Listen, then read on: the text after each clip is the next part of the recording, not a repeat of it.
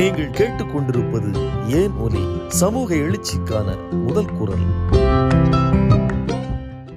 நான் பல இடங்களில் நான் சொல்வது உண்டு. நம் மக்களுக்கு வந்து இந்த உலகத்தில் உள்ள அத்தனை பொருள்களும் உருவாகுவது என்பது இயற்கை இயற்கை மீது செலுத்துகிற உழைப்பு தான் நாம் உற்பத்தி பொருளாக பார்க்கிறோம். நமக்கு இயற்கை மீதும் அக்கறை இருப்பதில்லை உழைப்பாளி மேலும் மதிப்பு இருப்பதில்லை அப்படித்தான் இந்த உலகம் நடந்து கொண்டிருக்கிறது. இந்தியாவில் மட்டும்தான் இந்து மதத்தின் செல்வாக்குள்ள பகுதிகளில் மட்டும்தான். மற்ற இடங்களில் அப்படி இருப்பதாக நம்மால் உணர முடியவில்லை.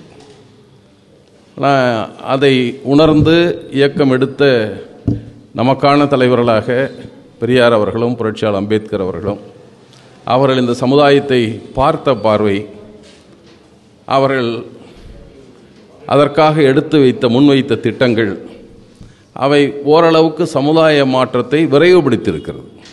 இயல்பாக மாற்றங்கள் நிகழ்ந்து கொண்டே இருக்கும் என்றாலும் இதை விரைவுபடுத்திய பெருமக்களாக இவர்கள் இருவரும் விளங்கியிருக்கிறார்கள்.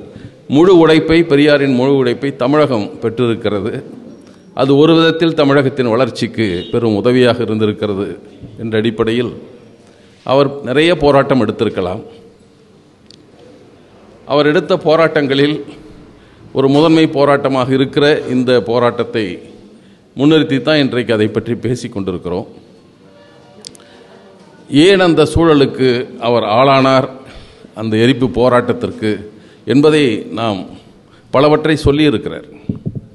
இந்தியா விடுதலையை பற்றி இந்த இரண்டு தலைவர்களுக்கும் மாறுபட்ட கருத்து இருந்தது. காங்கிரஸ் நடத்துகிற விடுதலை போராட்டம் என்பது தலைமையேற்றி இருக்கிற அது ஆதிக்கத்தில் இருக்கிற பார்ப்பனர்கள். தாங்கள் ஆங்கில அரசு கொண்டு வந்த சில சீர்திருத்த சட்டங்களால் தங்கள் ஆதிக்கம் சீர்குலைந்து போகிறது. அவர்கள் எல்லா மக்களுக்கும் கல்வி தந்ததால் நமக்கான மரியாதை குறைந்து கொண்டே வருகிறது. இடம் கீழே இறங்கிக் கொண்டே வருகிறது. மீண்டும் பழைய ஆதிக்கத்தை பெறுவதற்கு தடையாக இருக்கிற இந்த ஆங்கிலேயனை வெளியேற்றிவிட வேண்டும் என்று போராடியதாகத்தான் பெரியாரும் புரட்சியாளர் அம்பேத்கர்களும் உணர்ந்திருந்தார் அதெல்லாம் உண்மையான விடுதலை போராட்டம் இல்லை இது.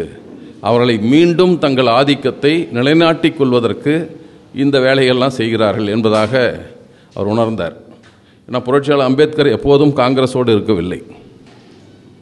தான் காங்கிரஸ் கட்சியில் போய் அமைச்சராக இடைக்கால இதில் நாற்பத்தாறில் அமைச்சரான போது சொன்னார் மக்களிடம் மக்களே நான் காங்கிரஸ் தலைமையிலான ஆட்சியில் அமைச்சராக இருக்கிறேன். அதற்காக நீங்கள் காங்கிரஸ் பக்கம் வந்து விடாதீர்கள். நான் கருங்கல்லை போன்றவன் கரைந்து விட மாட்டேன். மண்ணாங்கட்டிகளாக நீங்கள் இருக்கிறீர்கள் கரைத்து விடுவார்கள் காங்கிரஸ் பக்கம் வந்து விடாதீர்கள் என்றார். அப்படித்தான் அவர் சொன்னார். பெரியாரும் விடுதலை போராட்டத்தை பற்றி சொன்னபோது இந்த வ- வந்த விடுதலையை பற்றி நாம் கேள்விப்பட்டிருப்போம். இது விடுதலை வந்து நமக்கு இல்லை பார்ப்பன பணியாக்களுக்கான விட விடுதலை. ஆங்கிலேயனிடமிருந்து பார்ப்பன பணியாக்களுக்கு மேடோவர் செய்து கொடுத்திருக்கிறார்கள் என்று சொல்லித்தான் சொன்னார். பாண்டு பத்திரம் தான் மேடோவர் பண்ணி கொடுப்பாங்க. இந்தியாவே மேடோவர் பண்ணி கொடுத்துட்டாங்க அவர்களுக்கு என்று தான் பெரியார் சொன்னார். இன்னும் துக்க தினம் என்ற அளவுக்கும் அவர் போனார். புரட்சியாளர் அம்பேத்கரிடமும் கேட்டார்கள் நீங்கள் ஏன் இந்திய விடுதலை போரில் அக்கறை செலுத்தவில்லை? என்று கேட்டார்கள் ஏன் அதை பற்றி நீங்கள் அக்கறை கொள்வதில்லை? என்று கேட்டார்கள் ஒரு நிகழ்ச்சியை கூட சொல்லலாம். காந்தியார் ஒரு முறை பிரிட்டிஷ் அரசோடு அவருக்கு வந்த மோதலில் ஒரு முறை கருத்து சொன்னார். எங்களை எங்கள் அனுமதி இல்லாமல் எங்கள் மக்களை கொண்டு போய் போரில் உலகப் போரில் ஈடுபடுத்தினார்கள் இந்திய போரா படைகளை. இப்போ எங்களுக்கு என்ன இதனால் கிடைக்கப் போகிறது என்று கேட்டார்கள். அதற்கு முன்னால் அப்படிப்பட்ட கேள்வி சர்ச்சிலிடம் கேட்டப்பட்டது நீங்கள் வெற்றி பெற்றால் உங்களுக்கு என்ன அதில் கிடைக்கும் என்று கேட்டார்கள். அவன் பிரிட்டிஷனுடைய கௌரவம் மீட்கப்படும் என்று சொன்னார். அவ்வளோதான் அதுக்கு காந்தி சொன்னார் உன் கௌரவத்தை மீட்கிறதுக்கு நான் ஏன் படையை சாவணும்? அவர் கேட்டார் எதற்காக எங்களை கொண்டு ஈடுபடுத்தினீர்கள்? அதனால் எங்களுக்கு என்ன லாபம்? என்று கேட்டார்கள். நம்முடைய வழக்கறிஞர்கள் சொல்வது போல சொன்னார்கள். காந்தி ஏற்றுக்கொள்ளாத தலைவர்கள் ஒரு மூன்று பேர் இருந்தாங்க. முதல்ல புரட்சியாளர் அம்பேத்கர் அடுத்தது பெரியார் இன்னொன்று ஜின்னா. இவர்கள் எப்போதும் மகாத்மா என்றவரை சொன்னதில்லை. பெரியார் பேசுகிற போதெல்லாம் கூட்டத்தில் இங்கிருந்து சத்தம் போடுவாங்களாம். பெரியார் பேசுகிற போது திரு காந்தியார் என்று தான் பேசுவார். பல நேரங்களில் திரு காந்தியார் என்பதோடு தோழர் காந்தியார் என்று கூட சொல்லியிருக்கிறார். இங்கிருந்து மகாத்மான்னு சொல்லுன்னு சொல்லுவாங்களாம். உன்னை பெரியார் சொல்லுவாரா? நான் வெறும் ஆத்மாவே இல்லைங்கிறேன். எனக்கு எங்கேயா மகாத்மா வந்தது. விடு போ என்று அவர் வேடிக்கையாக சொல்லிவிட்டு கடந்து போய் விடுவார். இன்னொருத்தர் ஜின்னா. அப்போது அப்படி இருக்கிற அம்பேத்கர் காந்தியாரை மிகச்சரியான கேள்வியை கேட்டீர்கள் என்று சொன்னார். ஆச்சரியமாக இருக்குது காந்தி எதை சொன்னாலும் எதிர்த்து பேசுகிறவங்க என்று சொல்லிவிட்டு சொன்னார். எங்களை விடுதலை போரில் ஈடுபடுத்துகிறீர்களே. விடுதலை அடைந்த இந்தியாவில் எங்கள் நிலை என்னவாக இருக்கும்? What will be the social order social position after independence என்று கேட்டார். எங்களுடைய சமூகத்தில் எந்த இடத்தில் நாங்கள் இருப்போம்? சொல்லு. சும்மா விடுதலை விடுதலைன்னா என்ன விடுதலை அது? என்று இவர் கேட்டார். அதை அந்த சந்தேகத்தோடு இருந்தவர்களுக்கு அதுக்கு ஆத அப்படியே அதை உறுதிப்படுத்துகிற மாதிரி தமிழ்நாட்டில் நடந்த சில செய்திகள் இந்திய அளவில் நடந்த சில செய்திகளை முதலில் நான் சொல்ல விரும்புகிறேன். இந்த நாட்டில் வகுப்பாரி உரிமை என்று ஒன்று உருவாக்கப்பட்டது. அது மிக நீண்ட காலத்திற்கு ஒரு சிற்றரசராக இருந்த சாகு மகாராஜ் அவர் வாழ்ந்த பகுதியில் செய்திருக்கிறார். ஆயிரத்தி தொள்ளாயிரத்தி ரெண்டிலே செய்தார். ஐம்பது சதவீத இடங்கள் பிற்படுத்தப்பட்ட மக்களுக்கு என்றார். பிற்படுத்தப்பட்ட மக்கள் என்பதில் தாழ்த்தப்பட்ட மக்களும் பழங்குடி மக்களும் எல்லோரும் சேர்ந்தவர் தான் அப்படி ஒதுக்கினார் அவர். ஐம்பது விழுக்காடு அவர்களுக்குத்தான் என்று ஒதுக்கினார். ஆனால் ஒரு அரசாக நடக்கிற இடத்தில் வந்தது தமிழ்நாட்டில் தான் முதலில் வந்தது. மற்ற இடங்களில் அடுத்தது மைசூர் சமஸ்தானத்தில் வந்தது. ஆனால் இங்கே ஆட்சி நடக்கிற பிரிட்டிஷ் இந்தியாவில் வந்தது தமிழ்நாட்டில் தான். அப்போ அது மெல்ல மெல்ல அது வளர்ந்து வளர்ந்து வளர்ந்து ஒரு கட்டத்தில் பெரியார் போன்றவர்கள் கோரிக்கை வைக்க தொடங்கினார்கள். சரி எங்கள் மாநில பதவிகளில் எங்களுக்கான உரிமைகளை நாங்கள் பெற்றுக்கொள்கிறோம் ஆனால் இங்கே மத்திய அரசு அலுவலகங்கள்லாம் இங்கே இயங்கிட்டு இருக்கு. அதில் எங்கள் பங்கு எங்கே? எங்கள் நாட்டில் தான் இயங்குது. எங்கள் மக்களிடம்தான் நீங்கள் பணம் வாங்க செய்கிறது அது தொடர்வண்டித்துறை இருந்தது அஞ்சல் துறை இருந்தது எல்லாம் இருந்தது. வங்கிகள் நடந்தன. ஆனால் அதில் எங்களுக்கான பங்கு என்ன என்று கேட்க தொடங்கினார்கள். அப்போ சரி ராமசாமி முதலியார் போன்றவர்கள் doctor R K Shanmugam sir R K Shanmugam போன்றவர்கள் எல்லோரும் அதற்கு ஆதரவான குரல் எழுப்பினார்கள். அப்போ இந்திய அரசு ஒரு சட்டத்தை இயற்றியது ஆயிரத்தி தொள்ளாயிரத்தி முப்பத்தி நாலில். சென்னை மாகாண பார்ப்பனலாதார் சிறப்பு இடஒதுக்கீட்டு சட்டம் என்று ஒரு சட்டத்தை உருவாக்கினார்கள். சென்னை மாகாணத்துக்கு மட்டும் ஒரு சட்டம். இங்கு இயங்குகிற மத்திய அரசு வேலைகளில் பல இடஒதுக்கீடு மாநில அரசில் உள்ளது போல் அதற்கும் உண்டு என்று ஒரு சட்டத்தை இயற்றினார்கள். அது முப்பத்தி ஆறில் தான் நடைமுறைக்கு வந்தது. இயற்றியது ஒரு ஆண்டு கழித்து வந்தது. முப்பத்தாறில் தான் நடைமுறையில் இருந்தது. இந்தியாவுக்கு விடுதலை வந்ததாக ஆகஸ்ட் பதினைஞ்சு நாற்பத்தி ஏழை சொல்லுவார்கள். ஆனால் ஒன்றரை மாதத்தில் செப்டம்பர் முப்பதாம் தேதி இந்த சட்டங்களை ரத்து செய்தார்கள். இந்தியாவுக்கு ஆங்கிலேயன் காலத்தில் கொடுக்கப்பட்ட உரிமையை விடுதலை பெற்ற இந்தியாவில் ஒடுக்கப்பட்ட மக்களுக்கு அப்போ நம்ம சென்னை மாகாணத்தின் இடஒதுக்கீடு என்பது பிற்படுத்தப்பட்டவர்களுக்கு இந்துக்கள் என்று கொஞ்சம் பேர் கொடுத்தாங்க. பிற்பட்ட இந்துக்கள் என்று சொன்னார்கள் பஞ்சமர்கள் என்று பிரித்தார்கள். இஸ்லாமியர்களுக்கும் கிறிஸ்தவர்களுக்கும் கூட இடஒதுக்கீடு இருந்தது. நூறு விழுக்காட்டையும் ஒதுக்கி கொடுப்பது வகுப்புவாரி உரிமை. அது இடஒதுக்கீடுன்னு கூட சொல்ல முடியாது வகுப்புவாரி உரிமை. அப்படிப்பட்ட வேலைவாய்ப்பு இருந்ததை அப்படியே ரத்து செய்தார்கள். முப்பது ஒன்பதில் ஒன்றரை மாதம் தான் அவனால் தாக்கு பிடிக்க முடிஞ்சது. இதுக்கு மேலே இவனுங்களாம் கொடுக்கக்கூடாது அந்த பயல்களுக்கு. இன்றைக்கு வரைக்கும் இடஒதுக்கீட்டில் தொல்லை கொடுத்து கொண்டே வருகிறார்கள். இன்றைக்கு வரைக்கும். அப்போது நடந்தது முதல் அதிர்ச்சி பெரியாருக்கு அதுதான். அதைத்தான் சுட்டி காட்டுகிறார் பெரியார். அப்பா இப்போ தானே ஒன்றரை மாதம் ஆச்சு இல்லை தெரிஞ்சு போச்சு இல்லை இப்போ யார் ஆட்சின்னு நமக்கான ஆட்சி இல்லை பாப்பானுக்கான ஆட்சி இது என்று ஆரம்பிக்கிறார். அதிலிருந்து தான் ஒவ்வொன்றாக நாற்பத்தெட்டில் இங்கே இந்திய எதிர்ப்பு இந்தி திணிக்கப்படுகிற தமிழ்நாட்டில். அமைச்சராக இருந்த அவனாசிலிங்கம் கொண்டு அப்போது அப்போ ஒரு இந்திய எதிர்ப்பு போராட்டம் நாற்பத்தெட்டில். அது பெரிதாக பேசப்படுவதில்லை. ஆனால் அது திரும்ப பெற்றுக்கொள்ளப்பட்டது அது தேர்விலே கணக்கில் எடுத்துக்கொள்ள மாட்டோம் என்று சொன்னார்கள். அப்புறம் கடைசியாக தேர்வை எடுத்து விட்டார்கள்.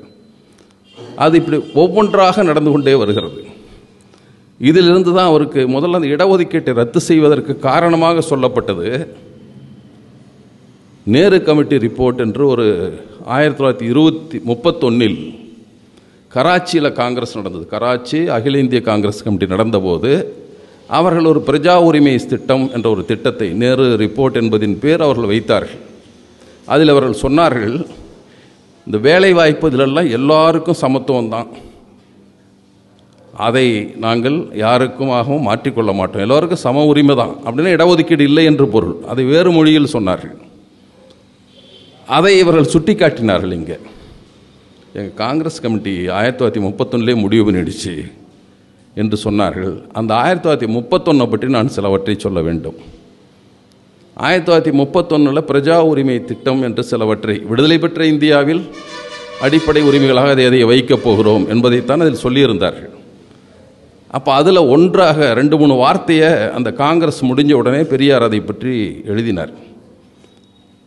ஒரு பெரிய அரசியல் அறிவோ பெரிய சட்ட அறிவோ இல்லாத பெரியார் தான். ஆனால் அதில் மூணு செய்தி சொன்னாங்க. ஒன்று மத நடுநிலைமை என்று சொன்னார்கள். ரிலிஜியஸ் நியூட்ரலிட்டி என்று சொன்னார்கள். இன்னொன்று பழக்க வழக்கங்களும் ஏற்றுக்கொள்ளப்படும் என்று சொன்னார்கள். சட் அதற்கும் சட்டத்து வடிவு உண்டதாக இருக்கும் என்று சொன்னார்கள். மூன்றாவதாக சிறுபான்மையாக இருக்கிற மக்களின் இலக்கியங்கள் மொழிகள் பாதுகாக்கப்படும் என்று சொன்னார்கள். இப்போ பெரியார் சொன்னார் சிறுபான்மை மதம்னு சொல்லாமல் சிறுபான்மை மக்களின்னு சொல்கிறானா பாப்பானை தான் சொல்கிறான் சமஸ்கிருதத்தை வேதங்களை பாதுகாக்கப் போகிறான் அரசின் செலவில் என்பது கருத்து என்று அதை எதிர்த்து அந்த மா அதை பற்றி எழுதினார். முதல்ல பழக்க வழக்கங்கள் இருக்கக்கூடாது அது ஆபத்தான சொல் என்று பெரியார் சொன்னார். இது பின்னாலே ஆபத்தாக தான் முடியும் என்று சொன்னார். எதற்காக இந்த இதை சொல்கிறோம் என்றால் அதற்கு முன்னால் பெரியார் எப்போதிருந்து யோசிக்கிறார் என்று சொல்கிறேன் ஆயிரத்தி தொள்ளாயிரத்தி இருபத்தி ஒன்பதாம் ஆண்டு ஆதி திராவிடர் மாநாடு என்ற ஒரு மாநாடு சென்னை சென்னையில் நடக்கிறது. அந்த மாநாட்டில் பேசுகிற போது பெரியார் ஒன்றை குறிப்பிடுகிறார். அந்த மக்களுக்கு சொல்லுகிறார். பல செய்திகள் பேசுகிற போது இன்னும் குறிப்பாக ஒரு செய்தி சொல்கிறாரு இதுவரை உங்களை அடக்கி வைப்பதற்காக கடவுள் என்றான் வேதம் என்றான் சாஸ்திரம் என்றான். இப்போ புதிதாக பழக்க வழக்கம் என்ற ஒன்றை சொல்லி சொல்லத் தொடங்கி இருக்கிறான் என்று பேசுகிறார். இப்போ புதிதாக பேசுகிறான் இதுக்கு முந்தியெல்லாம் பேசாத இப்போ புதுசாக ஆரம்பிச்சிட்டான். அழுத்தமாக பேசுகிறான் இப்போ தான் பழக்க வழக்கம் பழக்க வழக்கம் எல்லாத்துலேயும் சொல்லிகிட்டே இருக்கான். இது ஆபத்தானது என்று சொல்லுகிறார். அவள் பின்னால் அங்கே போட்ட உடனே இவர் அதற்கு எதிராகவே ஒரு மாநாட்டை கூட்டுகிறார் பெரியார். ஆயிரத்தி தொள்ளாயிரத்தி முப்பத்தொன்று மார்ச்சில் அது நடந்தது. ஆயிரத்தி தொள்ளாயிரத்தி முப்பத்தொன்று ஆகஸ்டில் விருதுநகர் மாநாடு சுயமரியாதை மாநாடு என்று நடத்துகிறார்கள். சரார் கே. சண்முகம் அவர்கள் தான் அந்த மாநாட்டின் தலைவராக இருக்கிறார். அந்த மாநாட்டில் சில தீர்மானங்களை நிறைவேற்றுகிறார்கள். நான் சொன்ன பாருங்க முதல்ல அந்த மாநாட்டில்தான் மனிதத்தன்மையை தடைப்படுத்துவதற்கு மதங்களின் பெயரால் ஏற்பட்டுள்ள பழக்க வழக்கங்களே காரணமாய் இருப்பதால் அப்படிப்பட்ட எல்லா மதங்களும் மறைந்து போக வேண்டும் என்றும் மதங்கள் ஒழியும் வரை மனிதர்களுக்குள் சகோதரத்துவம் வளராது என்றும் இம்மாநாடு அபிப்பிராயப்படுகிறது. அப்புறம் காந்தி கொள்கை கண்டனம் என்று ஒன்று சொல்லித்தான் அடுத்தது போடுறார். அதிகமாக சொல்ல இம்மாநாடு அரசாங்கத்தார் அனுசரித்து வரும் மத நடுநிலைமையை ஆதரிக்கும். அந்த சமுதாய கட்சிகளையும் ஒப்புக்கொள்ள முடியாது என்றும் எதிர்கால இந்திய இந்திய அரசியல் சீர்திருத்தத்தில் மத நடுநிலைமை என்னும் கொள்கை நீக்கப்பட வேண்டும் என்றும் பெரியாரெல்லாம் கேட்டது மதச்சார்பின்மை இவங்க எல்லா மதத்தையும் சமமாக பார்த்துக்குவோம் என்று சொன்னார்கள். பெரியார் கேட்டது அம்பேத்கர் எல்லாம் கேட்டது வந்து மதச்சார்பின்மையை கேட்டார்கள். இவங்க மத நடுநிலைமை என்று ஏமாற்றினார். எல்லா மதத்தையும் சமமாக நடத்துவோம். இப்போ அப்படியே நடத்துகிறார்கள். திராவிட இருந்து திமுக கூட பூஜை பண்ணுது. ஈரோட்டிலேயே பார்த்தோம் மந்திரியெல்லாம் பூஜை பண்ணி சா ஐயரை வச்சு பூஜை பண்ணி உடைக்கிறான். நாமெல்லாம் முதல்ல பேசி கொண்டிருந்தோம் ஒரு காலத்தில் அடிக்கல் நாட்டு விழா என்று இருந்தது. இப்போ பூமி பூஜைன்னு மாற்றிட்டானேன்னு அண்ணாதிமுக காலத்தில் பேசணும். அது தொடர்ந்து கொண்டு இருக்கிறது இப்போ கூட. அது ஒரு பக்கம் இருக்கட்டும். அதே சொன்னார்கள் மத நடுநிலைமை என்பதை சொன்னார்கள். அடுத்ததாக இன்னொரு மா தீர்மானம் போடுறாங்க. சமதர்ம தத்துவமும் பொது உடைமை கொள்கையும் நாட்டில் ஓங்க வேண்டும் என்பதே நமது லட்சியமாக இருக்கின்றபடியால் விதி கடவுள் செயல் போன்ற உணர்ச்சிகள் மக்கள் மனதிலிருந்து ஒழிக்கப்பட வேண்டும். அடுத்து மக்கள் யாவரும் ஒன்றுபட வேண்டுமானால் மத பிரிவுகளும் மத சம்பந்தமான பழக்க வழக்கங்களும் ஒழிய வேண்டும். அவங்க பழக்க வழக்கம் வச்சுக்கணுன்னாங்க இவர் பழக்க வழக்கம் ஒழிய வேண்டும் என்ற ஒரு தீர்மானத்தை போட்டார்கள். இந்த இரண்டு மூன்று தான் முக்கியமாக நான் சொல்கிறேன் ஒன்று மத நடுநிலைமை கூடாது. அப்புறம் சிறுபான்மை அதை பற்றியும் ஒரு தீர்மானம் போடுகிறார். இந்த சிறுபான்மை மதத்தை காப்பாற்றுவதோ சிறுபான்மை மக்களின் உரிமையை காப்பாற்றுவதெல்லாம் வேண்டாம். சிறுபான்மை மதத்தினருக்கு பாதுகாப்பு கொடுங்கள். இந்த மூணும் அது நடந்த அஞ்சு மாதத்தில் ஒரு தீர்மானம். பெரியார் வந்து ஒரு மாநாடு கூட்டி அதை எதிர்த்து தீர்மானம் போடுகிறார். இப்போ இதிலிருந்து வரிசையாக பார்த்துட்டு வர்றப்போ தான் இந்த சட்ட எரிப்பு வரை நம்ம வர வேண்டியதாக இருக்கிறது. இப்போ அந்த நிலைமைகள் நடந்து கொண்டு இருக்கிற போது தோழர்களே ஒவ்வொரு போராட்டமாக பெரியார் முன்னெடுத்து வருகிறார். ஏன்னா இவங்க பெரியார் முதல்ல இந்திய அரசியல் அவை அரசியல் அமைப்பு அவை அமைக்கப்பட்டதை அவர் ஏற்றுக்கொள்ளவில்லை. நீ இந்த காலமாக சொல்லி கொண்டிருந்தீர்கள். வயது வந்த அனைவருக்கும் வாக்குரிமை கொடுத்து அவர்களால் தேர்ந்தெடுக்கப்பட்ட பிரதிநிதிகளை கொண்டுதான் அரசியல் சட்டம் எழுதப்படும் என்று சொன்னீர்கள். இப்போ அந்தியாவுக்கு விடுதலை கூட அறிவிக்கல. நாற்பத்தாறுலேயே ஆரம்பிச்சிட்டிங்க அரசியல் சட்டம் எழுதுறதுக்கு. நாற்பத்தாறு டிசம்பரில் ஆரம்பித்து விட்டார்கள் அரசியல் சட்டம் எழுதுறதுக்கு. இன்னும் இந்தியாவுக்கு விடுதலை கூட வரல. அப்போது இருந்தவர்கள்லாம் யாரோ தேர்ந்தெடுக்கப்பட்ட உறுப்பினராக இருந்தார்கள் என்றால் அவர்கள் வாக்குரிமை பெற்றவர்கள் வரி கட்டுபவர்களும் நிலம் வைத்துப்பவர்களும் பட்டதாரிகளும் தான் இவர்களுக்கு மட்டும்தான் வாக்குரிமை இருந்த காலம். அவர்கள் யாருடைய பிரதிநிதிகள்? அவர் ஆளும் வர்க்கத்தின் பிரதிநிதிகளே தவிர உழைக்கும் மக்களின் பிரதிநிதிகள் அல்ல. அவர்கள் இயற்றும் சங்கலம் எங்களுக்கு சாதகமாக இருக்காது. இந்த அரசியல் அமைப்பை இந்த தமிழ்நாடு ஏற்றுக்கொள்ளக்கூடாதுன்னு ஒரு எடுத்துக்கொள்ளாதுன்னு ஒரு தீர்மானத்தை நாற்பத்தி எட்டாம் ஆண்டு போடுகிறார்கள். இங்கே ஈரோட்டில் வந்து ஸ்பெஷல் மாநாடு அண்ணாவுக்கு பெட்டி சாவி கொடுத்தாருன்னு ஒரு மாநாடு சொல்லுவாங்க. அந்த மாநாட்டில் போடுகிறார். நாங்கள் இதை ஏற்றுக்க மாட்டோம். இது மக்கள் பிரதிநிதியில் இல்லை இதில். அதை வேடிக்கையாக கூட ஒருவர் சொல்லியிருக்கிறார். இது காங்கிரஸினுடைய குடும்ப அமைப்பு என்று ஒருவர் சொல் அந்த இருந்த உறுப்பினர்கள் பதினேழு பேர் மட்டும்தான் காங்கிரஸ் கட்சி சாராதவர்கள் அரசியல் அமைப்பாவையில் இருந்தவர்களில் பதினேழு பேர் மட்டும்தான் காங்கிரஸ் சாராதவர்கள் மற்ற எல்லாரும் காங்கிரஸ்காரன் தான். தமிழ்நாட்டிலிருந்து கூட தேர்ந்தெடுத்து அனுப்பப்பட்டார்கள். அது பெரியார் சொல்லுவார் ஒரு கூட்டத்தில் கேட்குறாரு ஏற்றுக்கொள்கிறார்கள் அவர்கள் நீங்கள் உண்மையிலே தேர்ந்தெடுத்து அனுப்பினீங்களா? பட்டியல் டெல்லியிலிருந்து இவர்களையெல்லாம் அனுப்பி வையுங்கள் என்று வந்தது அப்படியே தேர்ந்தெடுத்து அனுப்பியது பேரால் நீங்கள் அனுப்பியிருக்கிறீர்கள். காமராஜர் கூடவா இதற்கு துணை போக வேண்டும் என்று பெரியார் பேசுகிறார் அவனும் அவன் சொல்கிறான் டெல்லியில் இவனெல்லாம் வச்சு அனுப்பு மேலே அப்படிங்கிறான். அவங்க தான் அங்கே போனாங்க. இவரெல்லாம் எழுதின சட்டம். அதில் இருந்தவர்கள் எப்படி இருந்தார்கள்? அந்த அரசியல் சட்ட நிர்ண- அரசியல் நிர்ணய சபை தொடங்கிய நாளில் ஆறாம் தேதி டிசம்பர் ஆறாம் தேதி தொடங்குது. ஒன்பதாம் தேதி தான் அலுவல் தொடங்குது. ஒரு தலைவர் தேர்ந்தெடுப்பான் வயசான ஒருத்தரை போட்டுறாங்க தலைவராக சச்சிதானந்த சின்ஹா என்ற ஒருவர் ஒரு பண முன்னாள் துணைவேந்தர் அவரை வந்து தலைவராக தற்காலிக தலைவர். என்னென்ன கமிட்டி என்ன பண்ணலான்ட்டு அலுவல்களை நிர்ணயிக்கிறார்கள். அப்போ பேச ஆரம்பிக்கிற ஒருத்தர் துலேகர்னு ஒருத்தவர் இந்தியில் பேசுகிறார். உடனே தலைவர் சொல்கிறாரு தலைவராக இருந்தவர் சொல்கிறார் நீங்கள் வந்து இந்தியில் பேசினால் பெரும்பாலான தென்னிந்தியாவில் வந்தவர்களுக்கு யாருக்கும் புரியாது. தயவுசெய்து ஆங்கிலத்தில் பேசுங்கள் என்று சொல்லுகிறார். உடனே அவர் சொல்கிறாரு இல்லை இல்லை எனக்கு ஆங்கிலம் தெரியும் உங்களுக்கு தான் ஆங்கிலம் தெரியுமே என்று கேட்கிறார். எனக்கு தெரியும் ஆனால் பேச மாட்டேன். இதுதான் இந்தியாவின் மொழி. நான் இந்தியாவின் மொழி இந்துஸ்தானியில் தான் அப்போ இந்துஸ்தானி என்று சொல்லி கொண்டார்கள். பேசுவேன் என்று சொன்னார்.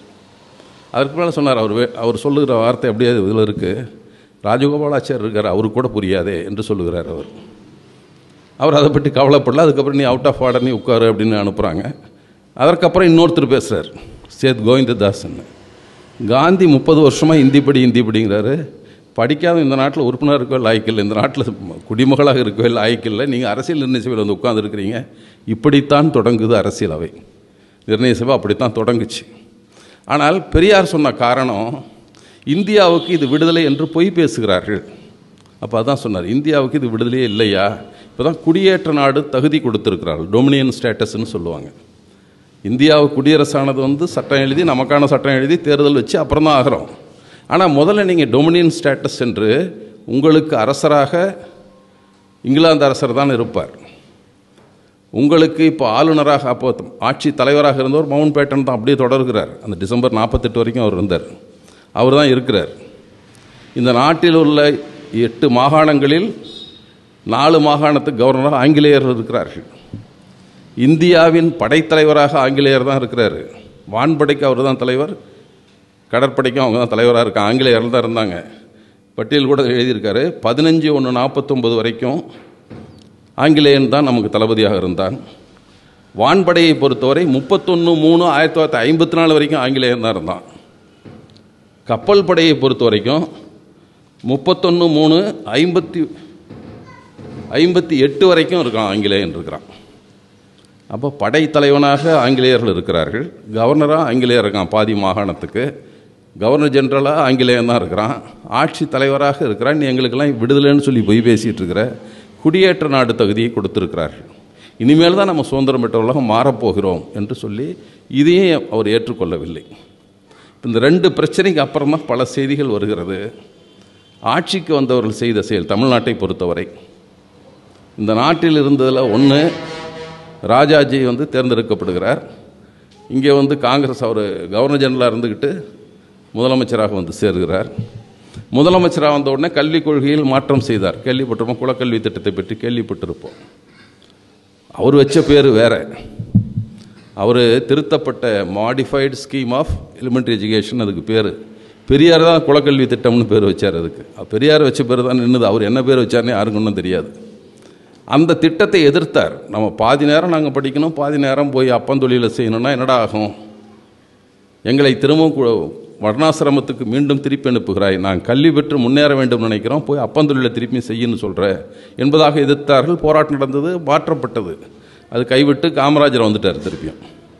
இப்படி தொடர்ச்சியாக நடந்த ஒவ்வொரு செய்தியாக நாம் சொல்ல வேண்டும். அதுக்கு அடுத்ததாக இந்தியா விடுதலை வந்துச்சு எல்லா உரிமைகளும் இருக்கும் என்று சொன்னார்கள். ஒவ்வொரு உரிமையாக பறிக்க தொடங்கினார்கள். முதல்ல நாடக கட்டுப்பாடு சட்டம் என்ற ஒரு சட்டத்தை கொண்டு வந்தார். அது முக்கியமாக எம்ஆர் ராதா நாடகங்களுக்காக கொண்டு வரப்பட்டது. எழுதி கலெக்டர்கிட்ட காட்டி அண்மை காலம் வரை சந்திர அவர்கள் வந்து இருந்தபோது தான் அந்த அதை அது செல்லாது அன்கான்ஸ்டியூஷன் ரத்து செய்தார். எவ்வளோ காலம் இருந்தது நமக்கு? ஞானி ஒரு வழக்கு போட்டார். அது என்னையா? கருத்துரிமை உள்ள இந்த நாட்டில் இதை கூட வந்தால் பண்ணி எங்கெல்லாம் தடுக்கிறீங்கன்னொன்னே அப்போ சந்திர அவர்கள் உயர்நீதிமன்ற நீதிபதியாக இருந்தார். அது வந்து அரசியல் சட்டத்துக்கு விரோதமானது. அந்த சட்டம் செல்லாது என்று சொன்னார். எப்போது ஐம்பத்தி நாலில் போட்டது. ரெண்டாயிரத்துக்கு பின்னால் தான் அது வந்து ரத்து செய்யப்பட்டது. இப்படி ஒவ்வொன்றாக பறித்து வந்தார்கள். அப்போ இந்தி மீண்டும் வந்ததை நான் சொன்னேன். இந்தி மீண்டும் வந்தது என்பது மட்டும் இல்லை இன்னொரு முறையாக தங்களுக்கான தனி நாடு வேணும். என்று தனி மாநிலம் வேண்டும் என்று ஆந்திரர்கள் போராடினார்கள். போராட்டம் வெற்றி பெற்றது. ஐம்பத்தி மூணில் அவர்களுக்கு தனி மாநிலம் ஆக்கிவிட்டார்கள் ஆனால் மீதியாக இருந்த தமிழ்நாடு கர்நாடகா கேரளா மூன்றையும் சேர்ந்து ஒரே மாநிலமாக அமைக்க வேண்டும். தட்சிண பிரதேசம் என்று அங்கே மேலே உத்தரப்பிரதேசம் இருப்பதைப் போல வட பகுதி போல தென்பகுதி ஒன்று ஒரு மாநிலம் அமைக்க வேண்டும் என்ற முயற்சியை மேற்கொள்கிறார்கள். அது முறியடிக்கப்பட்டது. வேகமாக சொல்லிட்டு வர்றேன். இப்படி ஒவ்வொன்றிலையும் மலையப்பன் என்ற ஒரு கலெக்டர் இருக்கார் திருச்சியில்.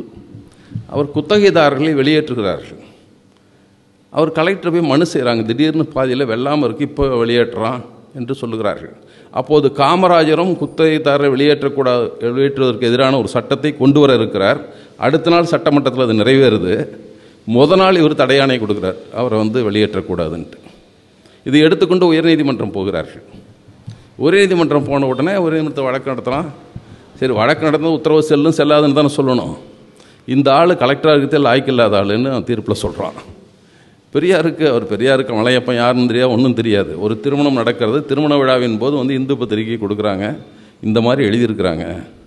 இவர் வந்து லாய்க்கு இல்லாத ஒரு ஆள் கலெக்டர் இந்த மாதிரி எக்ஸிக்யூட்டிவ் போஸ்ட்டில் எதுலேயும் இவரை போடக்கூடாது என்று உயர்நீதிமன்றம் சொல்லுது. எதுக்குன்னா ஒரே ஒரு உத்தரவுக்கு. அது செல்லும் செல்லாது என்று சொல்வதற்கு பதிலாக இதை சொன்ன உடனே இவருக்கு இன்னும் கோபம் வருது. அவர் கேட்குறாரு இதே ஆட்சித் தலைவராக பார்ப்பனர் இருந்தார்கள் இந்த பார்ப்பன நீதிபதியில் சொல்லியிருப்பார்களா? அவர் ரெண்டு பேரும் பார்ப்பன நீதிபதிகள். உங்களால் இதுக்கு முந்தி லஞ்சம் வாங்கி மாட்டினானே சப் கலெக்டரு. ஒரு பாப்பா அவனுக்கு எப்போ சொல்லியிருக்கியா நீ? என்று ஒவ்வொருத்தராக சொல்கிறார் நாலஞ்சு வழக்குகளை சொல்லுகிறார்.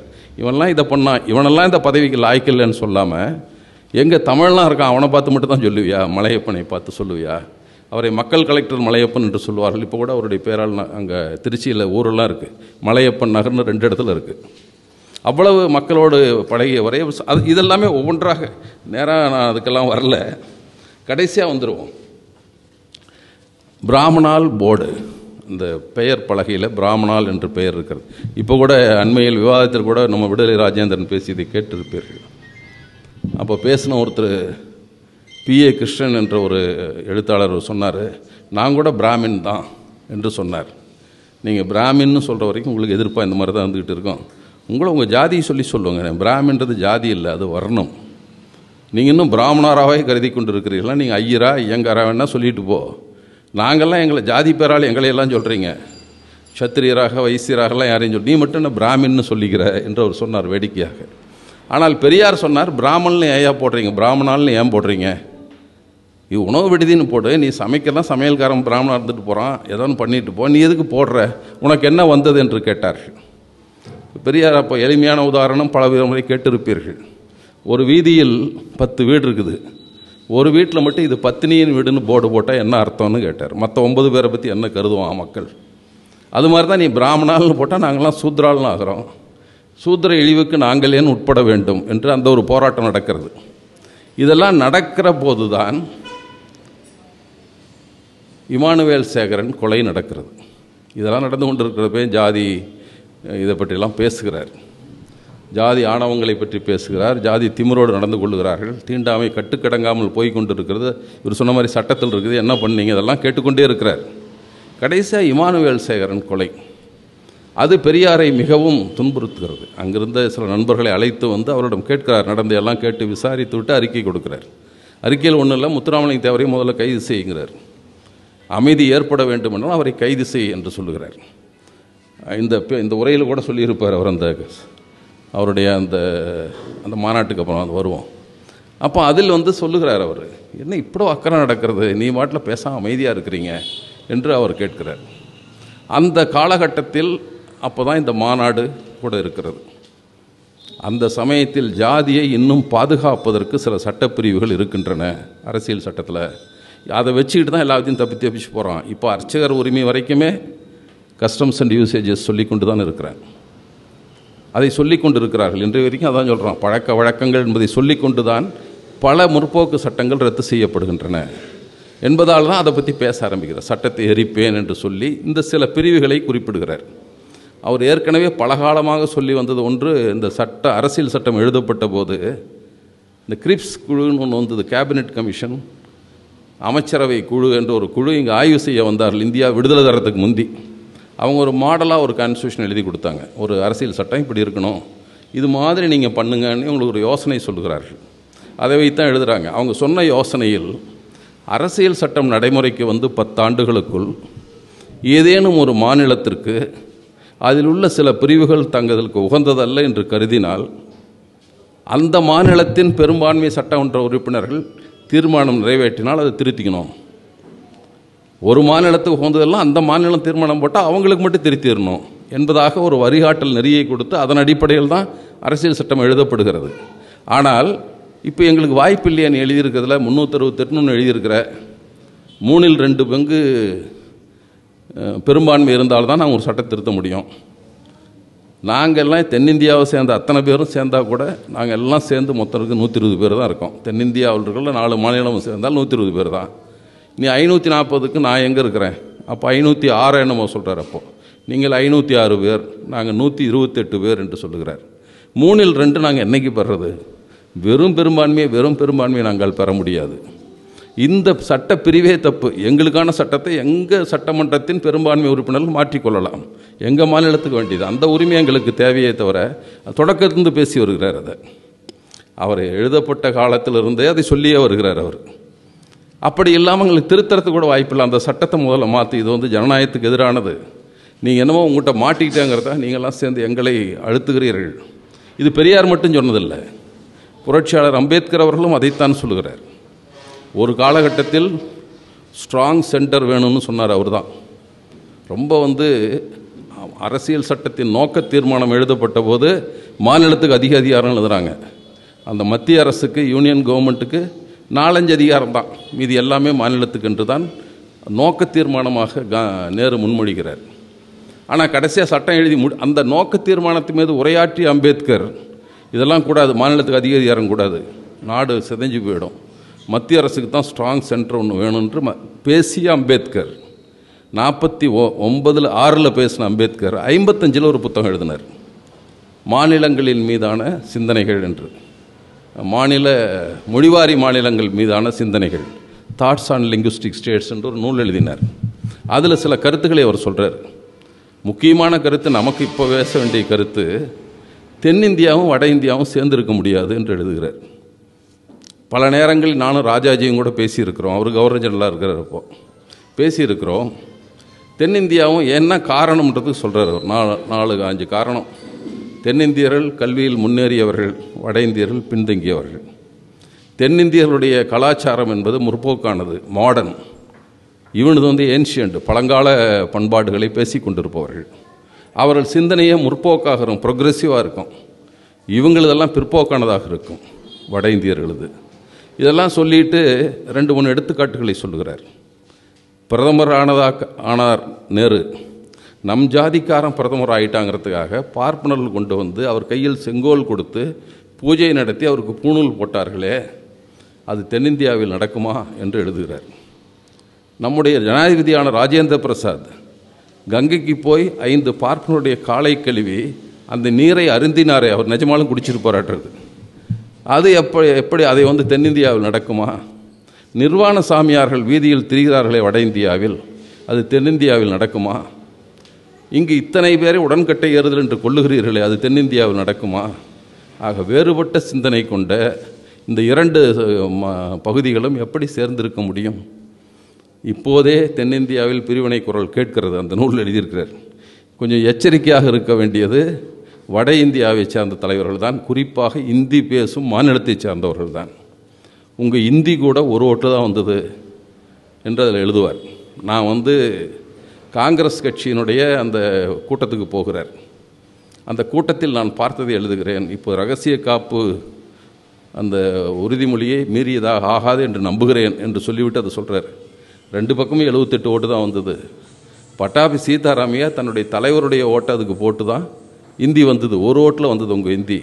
ஆனால் நீ இந்தியை பிடிவாதமாக அந்த விரும்பாத மக்கள் மீது திணித்து கொண்டிருக்கிறீர்கள். இதெல்லாம் அவர் சொல்கிறார் ஒரு யோசனையும் சொல்லுகிறார். ஒன்று செய்ய. தென்னிந்தியாவை வட இந்தியா ரெண்டு யூனியனாக பண்ணிடு ரெண்டு கூட்டாட்சிகள்.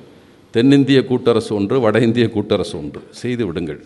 ரெண்டையும் சேர்த்து பெருங்கூட்டரசாக இந்திய பெருங்கூட்டரசு கான்ஃபெடரேஷன் ஆஃப் இந்தியா என்று வைத்துக்கொள்ளுங்கள் இப்படியெல்லாம் ஒரு ஐம்பத்தஞ்சில் எழுதுகிறார் ஏறத்தாழ இந்த கருத்து அது எப்படி மாற்றி செயல்படுத்துகிறார் என்றால் அவர்கள் வந்து இந்த மூணு ஸ்டேட்டை மட்டும் ஒரே ஸ்டேட்டாக ஆக்கணுங்கிறாங்க. கர்நாடகத்தை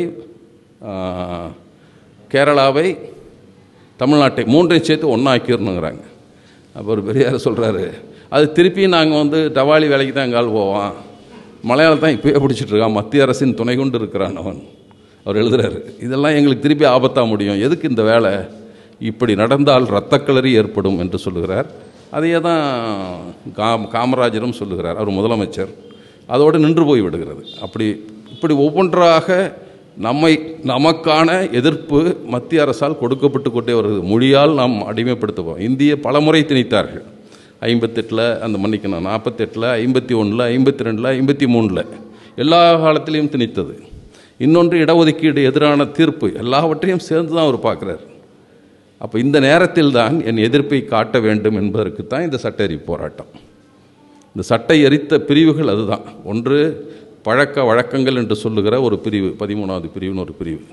இன்னொன்று மத சுதந்திரம் என்று சொல்லப்படுகிற ரெண்டு.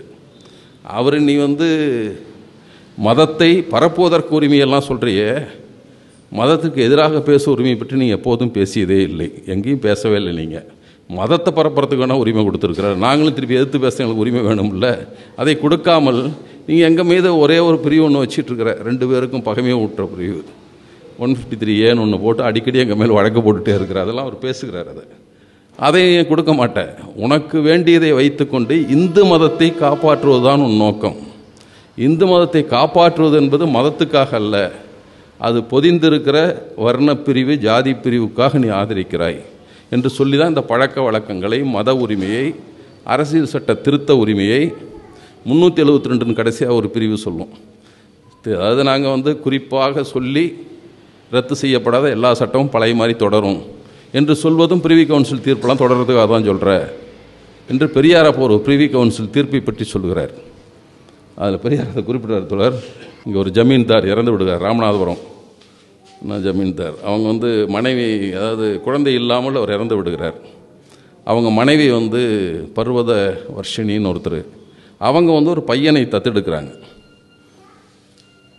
அந்த பையனை தத்தெடுத்து கொண்டு அந்த பையன் கிளைம் பண்ணுறான் அப்போ இருந்த சட்டத்தின்படி ஆயிரத்தி எட்நூற்றி அறுபதில் நடக்கிறது இது. அறுபத்தெட்டு நடக்குது அது. அப்போ இருந்த சட்டத்தின்படி யாராவது வாரிசு இல்லாமல் இறந்து விட்டால் அது வந்து அரசுக்கு போய் சேரும். டாக்டரின் ஆஃப் லேப்ஸ் லாப்சி கொள்கையை நாம் படிச்சிருப்போம் நம்ம பள்ளிக்கூடத்தில் கூட. அதாவது வாரிசு இல்லாத அரசருடைய சொத்துக்கு உடைமைகள் அனைத்துமே அரசுக்கு பிரிட்டிஷ் அரசுக்கு போய் சேர்ந்து விடும் என்று ஒரு சட்டம். ஆனால் இவன் சொல்கிறான் நான் தான் அடாப்டட்ஸ் அவனுடைய தத்தெடுக்கப்பட்ட பையன். அப்படின்ட்டு வழக்கு நடத்துகிறான் கடைசியாக பிரிவி கவுன்சில் வரைக்கும் போகுது. பிரிவி கவுன்சிலில் கடைசியாக என்ன முடிக்கிறான்? இது வந்து திராவிட ஸ்கூல் ஆஃப் இந்து லாவில் படி வருது இது. இது திராவிடியன் ஸ்கூல் ஆஃப் இந்து இது. திராவிட பகுதியினுடைய இந்து சட்டத்தின் அடிப்படையில் வருகிறது.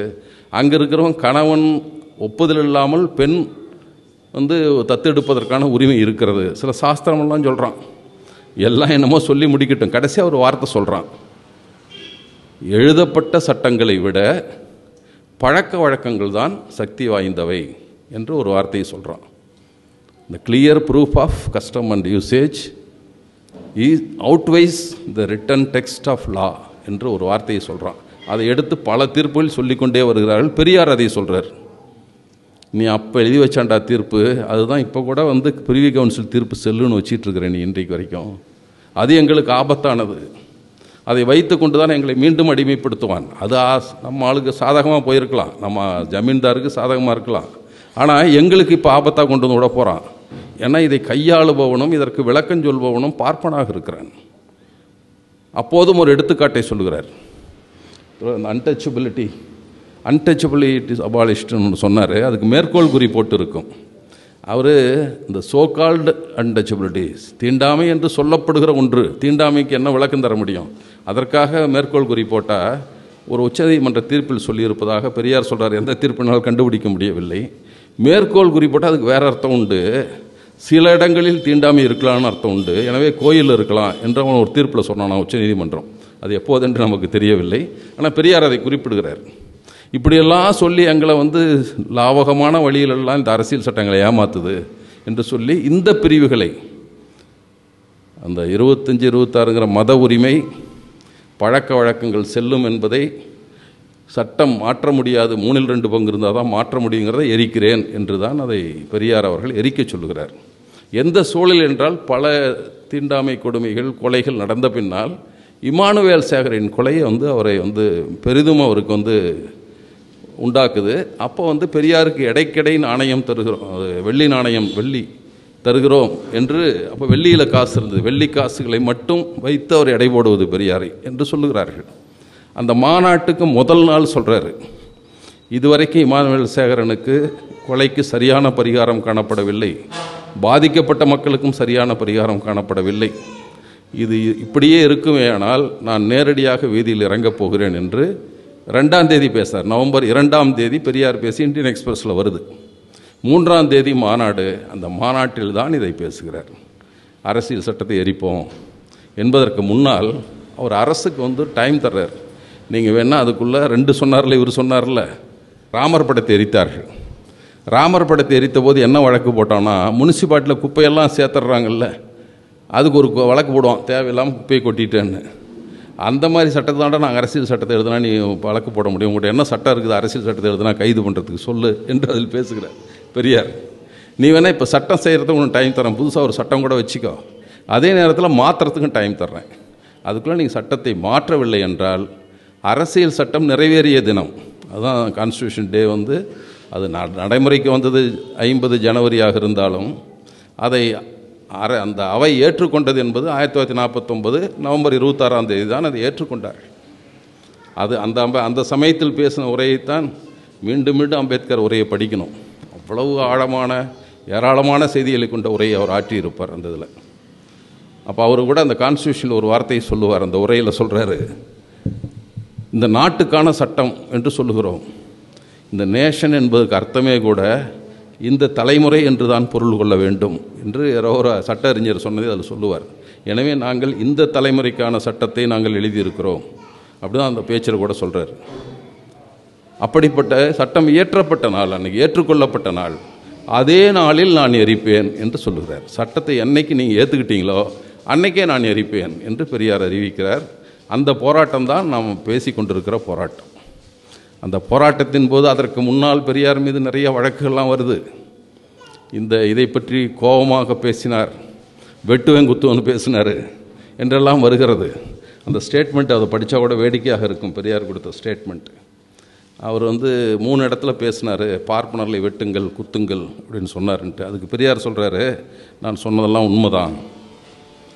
நான் வந்து அந்த மாதிரி எரிக்க வேண்டும் அந்த குத்த வேண்டும் என்று நான் ஆயுத பிரயோகம் செய்ய வேண்டும் என்றும் அக்ரஹாரங்கள் கொளுத்த வேண்டும் என்றும் சொன்னதும் சொல்லி வருவதும் உண்மை.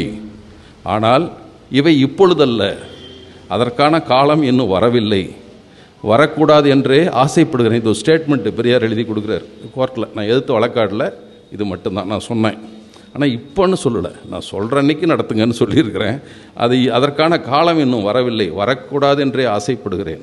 அப்படிப்பட்ட காரியங்கள் செய்வதற்கு காலம் எப்போது வரும் என்றால் அரசியல் சட்டத்தை கொளுத்துவது முதலில் இன்னும் நாலைந்து கட்டங்கள் நடத்தி அவைகளால் ஒன்றும் பயனில்லை வெற்றிக்கு அவை பயன்படவில்லை என்று கண்டு பலாத்காரத்தை தவிர வேறு வழியில்லை என்ற முடிவுக்கு வந்த பிறகுதான் அதில் நாம் இறங்குவோம் என்று அவர் வந்து ஒரு ஸ்டேட்மெண்ட் தர்றார். அப்புறம் இவருக்கு தண்டனை கொடுக்குறாங்க. பதினெட்டு மாதம் ஆறாறு மாதம் ஒரே நேரத்தில் அனுபவிச்சுன்னு சட்டம் கொடுத்து கொடுத்துட்றாங்க இவருக்கு. ஆனால் எதற்கு இது சொன்ன தோழர் கூட முன்னால் சொன்னார். எப்படிப்பட்ட ஒரு சூழலில் வந்து பெரியார் அந்த போராட்டத்தை அறிவித்தார். நாற்பத்தொன்பதில் அண்ணா பிரிந்த பின்னால் இளைஞர்களே இல்லை ஆட்களே இல்லைன்னு சொன்ன காலம் ஒன்று இருந்தது என்று சொல்லுவார்கள். இப்போ பெரியாரோட யாருமே இல்லை. பெரியார் மணியம்மை சீட்டா நாய் மூணு பேர் தான் இருக்கிறாங்க. பெரியார் ஒரு நாய் வச்சுருந்தார். அதுக்கு சீட்டா என்று பெயர். அன்பழகன் பேசியதாக சொல்லுவார்கள். ஒரு கூட்டத்தில் ஒரு பெரியார் பேசினார் அன்பழகன். நான் பெரியார் என்ற காரை பார்க்கிறேன். பேனட்டை திறந்து பார்த்தா உள்ள என்ஜினை காணோம். அவர் பெரியாரிடம் யாரும் இல்லை என்பதற்கு அவர் பேசினார். பெரியார் என்ற தேர்கை பார்க்கிறேன். நான்கு சக்கரங்களையும் காணோம். இப்படித்தான் பெரியார் இருக்கிறார். ஆனால் ஒன்று தெரிந்து கொள்ளுங்கள். பெரியார் என்ஜின் இல்லாமல் கார் ஓட்டி விடுவார். சக்கரம் இல்லாமல் தேரோட்டி விடுவார் என்று அப்போ அன்பழகன் சொன்னாராம். அப்போ அன்பழகன் பேசிய போது சொன்னாராம். அப்படித்தான் பெரியாரை கருதி கொண்டிருந்த காலத்தான் இந்த போராட்டங்கள். ராமரபுர இடிப்பில் ஐயாயிரம் பேர் கைதாகிறாங்க. விநாயகர் சிலை உடைப்பில் அவர் யாரையும் கைது செய்யலை விட்டுட்டார். ராஜாஜி விட்டார். இது கைது பண்ணி இதுக்கெல்லாம் பண்ணி பெருசாக்கணும்னு பேசாமல் இருந்தார் ராஜாஜி காலத்தில் நடக்கிறது. அதனால் அதை விட்டுறாரு. அதை குலக்கல்வி திட்டத்தின் போது தான் புத்தர் ஜெயந்தியில் தான் அதை புத்தர் பிறந்த நாளில் கொளுத்துங்கள் என்று சொல்லுகிறார். அது பெரியார் கொடுத்த அந்த அறிவுரையெல்லாம் இருக்குங்க. அதை படிக்கணும். என்னென்ன அறிவுரைகளை கொடுப்ப காவல்துறை வந்தால் அமைதியாக இருந்து அடிகளை வாங்கி கொள்ள வேண்டும் அடித்தால். அப்படிலாம் அதில் கொடுத்துருக்கிறார். முகத்தை பார்க்கக்கூடாது காவல்துறை முகத்தை பார்த்தா கோபமாக பார்க்குற மாதிரி இருக்குமா? அது உங்களுக்கு மட்டுமல்ல அருகில் இருப்பவனுக்கு ஆபத்தாக இருக்கும். எனவே குனிந்த வண்ணம் அடிகளை வாங்கி கொள்ளுங்கள். முடிந்தவரை திருப்பி கொடுத்து முகத்தில் அடிபடாமல் பார்த்து கொள்ளுங்கள்லாம் கொடு அப்படிலாம் எழுதி தான் அந்த போராட்டத்தை நடத்துங்கிறார் அவர். அழிக்கிற போராட்டம். இந்திய அழிப்புக்கும் அப்படித்தான். இந்திய அழைப்பு போராட்டத்துக்கு போகிறவர்கள் பிளாட்ஃபார்ம் டிக்கெட் வாங்கிக்கங்க அல்லது பக்கத்து ஸ்டேஷனுக்கு டிக்கெட் வாங்கிக்கணும். எழுதுறாரு உள்ளே போய் அழிக்க போகிறது போன்றது போராட்டம் பண்ண போகிறான் ஆனால் நீ பிளாட்ஃபார்ம் டிக்கெட்டாவது அடுத்த ஸ்டேஷனுக்கான டிக்கெட்டாவது கையில் வைத்திருக்க வேண்டும். அப்படி தான் போராட்டம் நடத்தணும். இப்படியெல்லாம் தான் தன் போராட்டத்தை நடத்தி இருக்கிறார். இதில் கூட சொல்கிறாரு அரசியல் சட்ட எரிப்பு என்பது நவம்பர் இருபத்தாறு மட்டுமே. ஒரு நாள் மட்டும்தான் அதை எரிக்கணும். வேறு நேரில் எரிக்கக்கூடாது. என்பதாக சொல்லி அந்த போராட்டத்தில் பத்தாயிரம் பேர் அதில் வந்து கைது செய்யப்படுகிறார்கள். அந்த கைது செய்ததில் கூட பல பேரை விட்டுறாங்க. இப்போது அந்த தந்தை பெரியார் திராவிடர் கழகம் மூணு தொகுதிகளாக அதை போட்டிருக்காங்க. சட்டேரி போராட்டத்தில் எல்லா செய்திகளையும் தொகுத்து நூல் வெளியிட்டிருக்காங்க. அதில் பல பேரை கைது செய்ய போகணும்னு சொல்லிடுறான். இவங்களாம் வச்சுக்கிட்டு என்ன பண்ணி இதில் லால்குடியில் கைது செய்கிறார்கள். கைது செஞ்சு நீங்கள்லாம் கைது நாலு மணிக்கு ஸ்டேஷனுக்கு வந்துடுன்னு சொல்லிட்டு அவர் இன்னொரு இடத்துக்கு போயிடுறாரு. இப்போ காவல்துறை எண்ணிக்கை குறைவு. அவளிடம் வாகனம் கூட இல்லை. இவங்கெல்லாம் கொண்டு போகிறதுக்கு வாகனம் இல்லை. அதனால் என்ன சொல்கிறாங்களா நீங்களாம் போலீஸ் ஸ்டேஷனுக்கு நாலு மணிக்கு வந்துடணும் என்று சொல்லிவிட்டு அடுத்த இடத்துக்கு கைது பண்ணுறதுக்கு போயிடுறாரு. அடுத்த போராட்டத்தை பார்க்குறதுக்கு அவர் போயிடுறாரு. இப்படித்தான் போராட்டங்கள் நடந்திருக்கின்றன. அந்த நூற்றி எண்பது அந்த லால்குடியில் நூற்றி எண்பத்தேழு பேர் கைதாகிறார்கள்.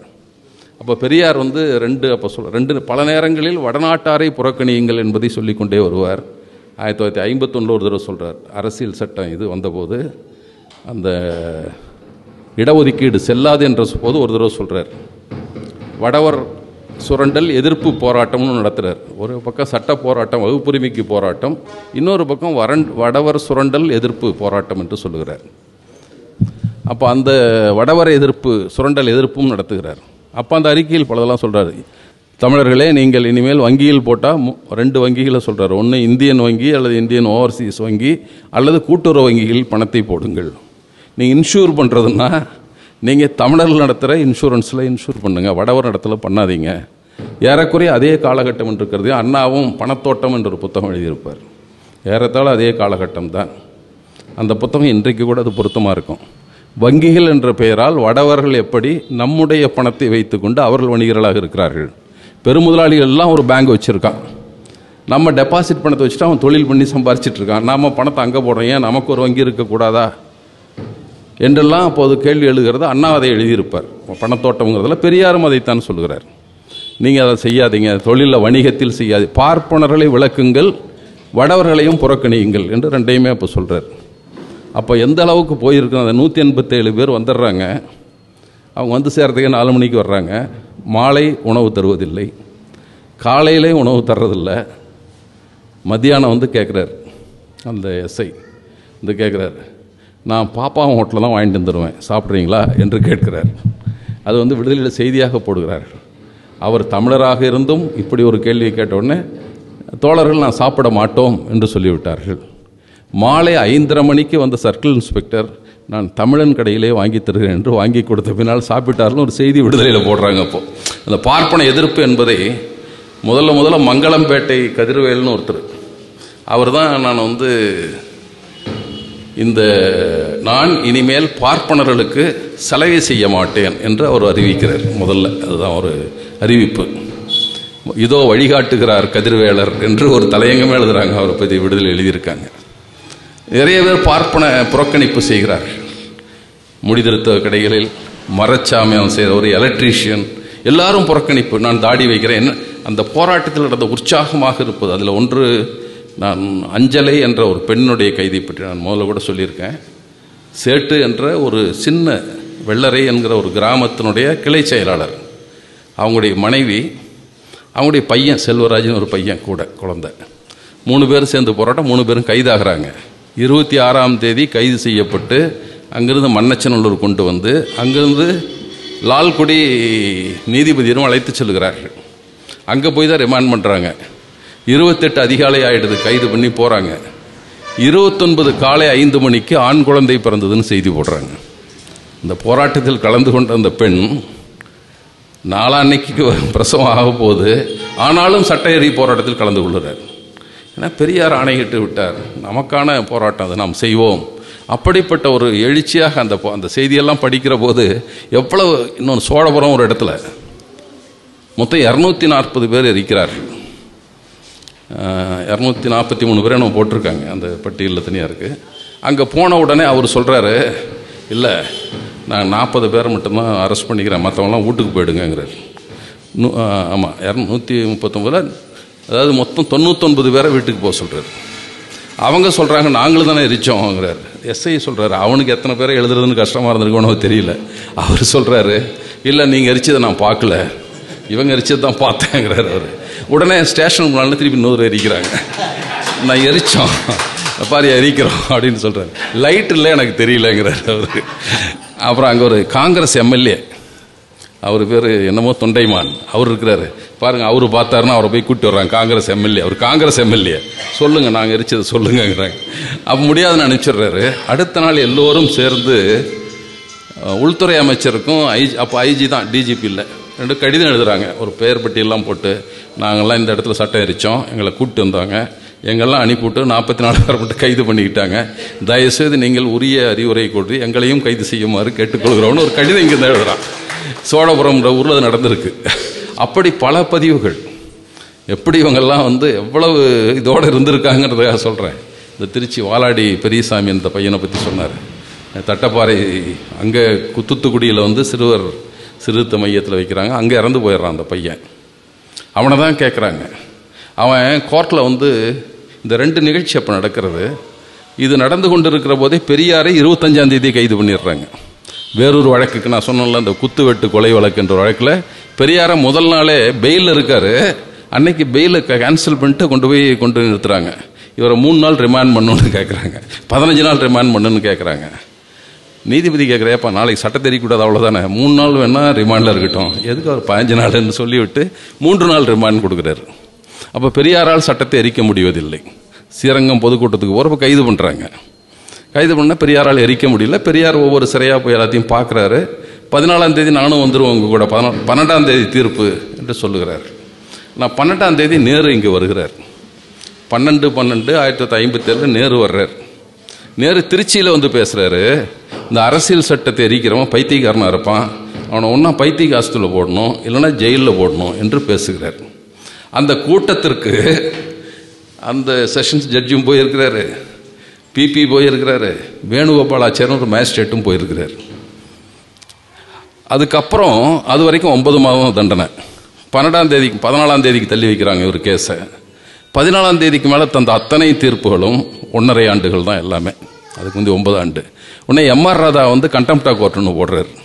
வழக்கு நிலுவையில் இருக்கிற போது நேருங்கிற ஒரு ஆள் வந்து இவங்கெல்லாம் பிடிச்சி போடுங்கன்னு ஜட்ஜி இருக்கிற கூட்டத்திலே பேசினாரு.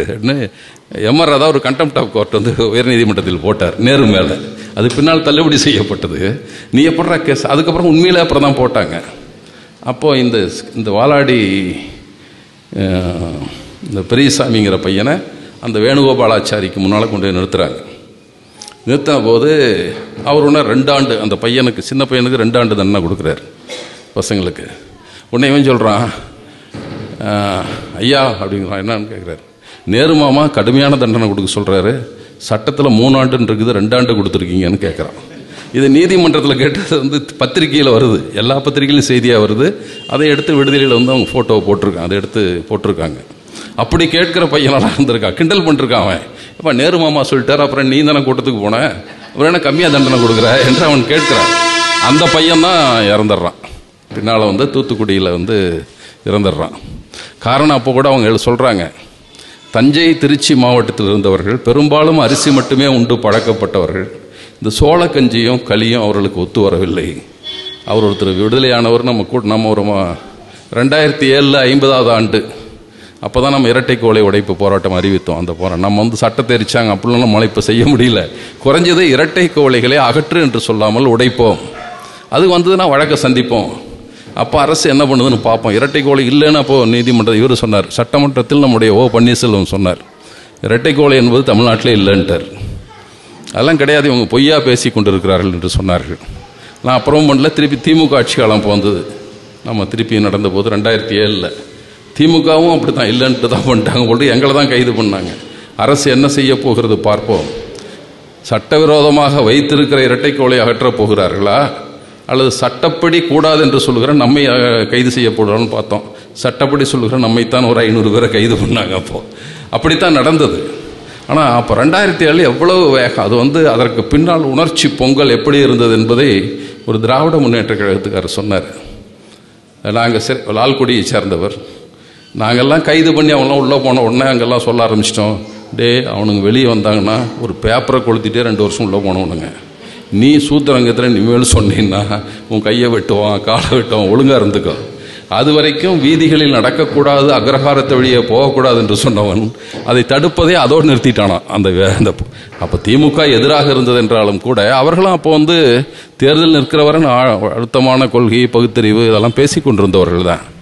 அப்போது நடந்த சில செய்தியை மட்டும் சொல்லணும். அப்போ போர்டெல்லாம் போடுறாங்க ஒவ்வொரு இடத்துலையும். அப்போ ஒருத்தர் போர்டு போடுறாரு. ஒரு முடிதிருத்தத்தில் போர்டு போடுறாரு. நாயும் பார்ப்பனரும் என் கடையில் நுழையக்கூடாது. இடையில் பாதியில் கண்டறிந்தாலும் அப்படியே வெளியேற்றப்படுவார். பாதி ஷேவிங்லேயே அனுப்பிவிட்ருவோம் நீ உள்ளே வராத. முதல்ல போர்டு போட்டால் மீறி வந்துட்டா? எனக்கு பாதி பண்ணுறப்ப தெரிஞ்சுனா கூட வெளியேற்றிடுவேன் இது எப்போது நடந்ததுனால வாவுசி அவர்கள் நடந்த அந்த போராட்டத்தின் போது அப்போ ராகவ ஐயங்கார்னு ஒருத்தர் அரசுக்கு ஆதரவானவர். அவருக்கு வந்து ஷேவிங் பண்ணிட்டு இருக்கார். நம்மால் முடி வெட்டுறாரோ ஷேவ் பண்ணுறாரோ பண்ணிட்டு இருக்கிறப்போ இவர் ஏதோ அரசுக்கு ஆதரவாக வா வவுசியை கண்டித்து பேசணுன்னு அதுக்கு மேலாம் செய்ய மாட்டேன்னு சொல்லிடுறாரு. நான் வா நீ அரசாங்கத்தை ஆதரிக்க உனக்கு ஷேவ் பண்ண மாட்டேன் வஉசி எதிர்த்துட்ட என்று விட்டு விடுகிறார். அப்புறம் அதற்கப்புறம் அங்கிருந்து ஒவ்வொரு கடையாக போகிறார்கள் எல்லோரும் முடியாது என்று மறுக்கிறார்கள். இப்போது ஆயிரத்தி தொள்ளாயிரத்தி எட்டில் இது. ஆயிரத்தி தொள்ளாயிரத்தி பதினொன்னா எட்டில் தான் நடந்தது அது போராட்டம். எட்டில் முடியாதுங்கிறார்கள் அவர்கள் துண்டை மூடியபடி திருநெல்வேலிக்கு வந்து அவன் அதுக்கப்புறம் ஷேவ் பண்ணிக்கிறான். அதை அதை நினைவூட்டியது எனக்கு அதை படிக்கிற போது. ஆயிரத்தி தொள்ளாயிரத்தி எட்டில் அது நடக்குது. மீண்டும் ஆயிரத்தி தொள்ளாயிரத்தி பதினேழில் இப்போ ஐம்பத்தேழில் அது நடந்திருக்கிறது. இன்னொரு இடத்துல ஒருத்தர் பேட்டவாய் தலையில் போகிறார் அவர் வந்து விடுதலைக்கு கடிதம் எழுதியிருக்கிறார். டிஎம் திருமலைசாமி அவர் தையலர். அவர் வெளியே பார்ப்பனர்களுக்கு துணி தைக்க படாது அப்படின்னு வெளியே போர்டு போட்டிருக்காரு. அப்படி போர்டை எல்லா பக்கம் வைக்கிறாங்க. அவர் வந்து ஒன்று ஒன்று ஐம்பத்தெட்டு அன்று உள்ளூர் வெங்கடேஸ்வர ஐயர் ஐயோ மானம் போகிறதே போர்டை எடுத்து விடேன் என்று என்னை கேட்டார்.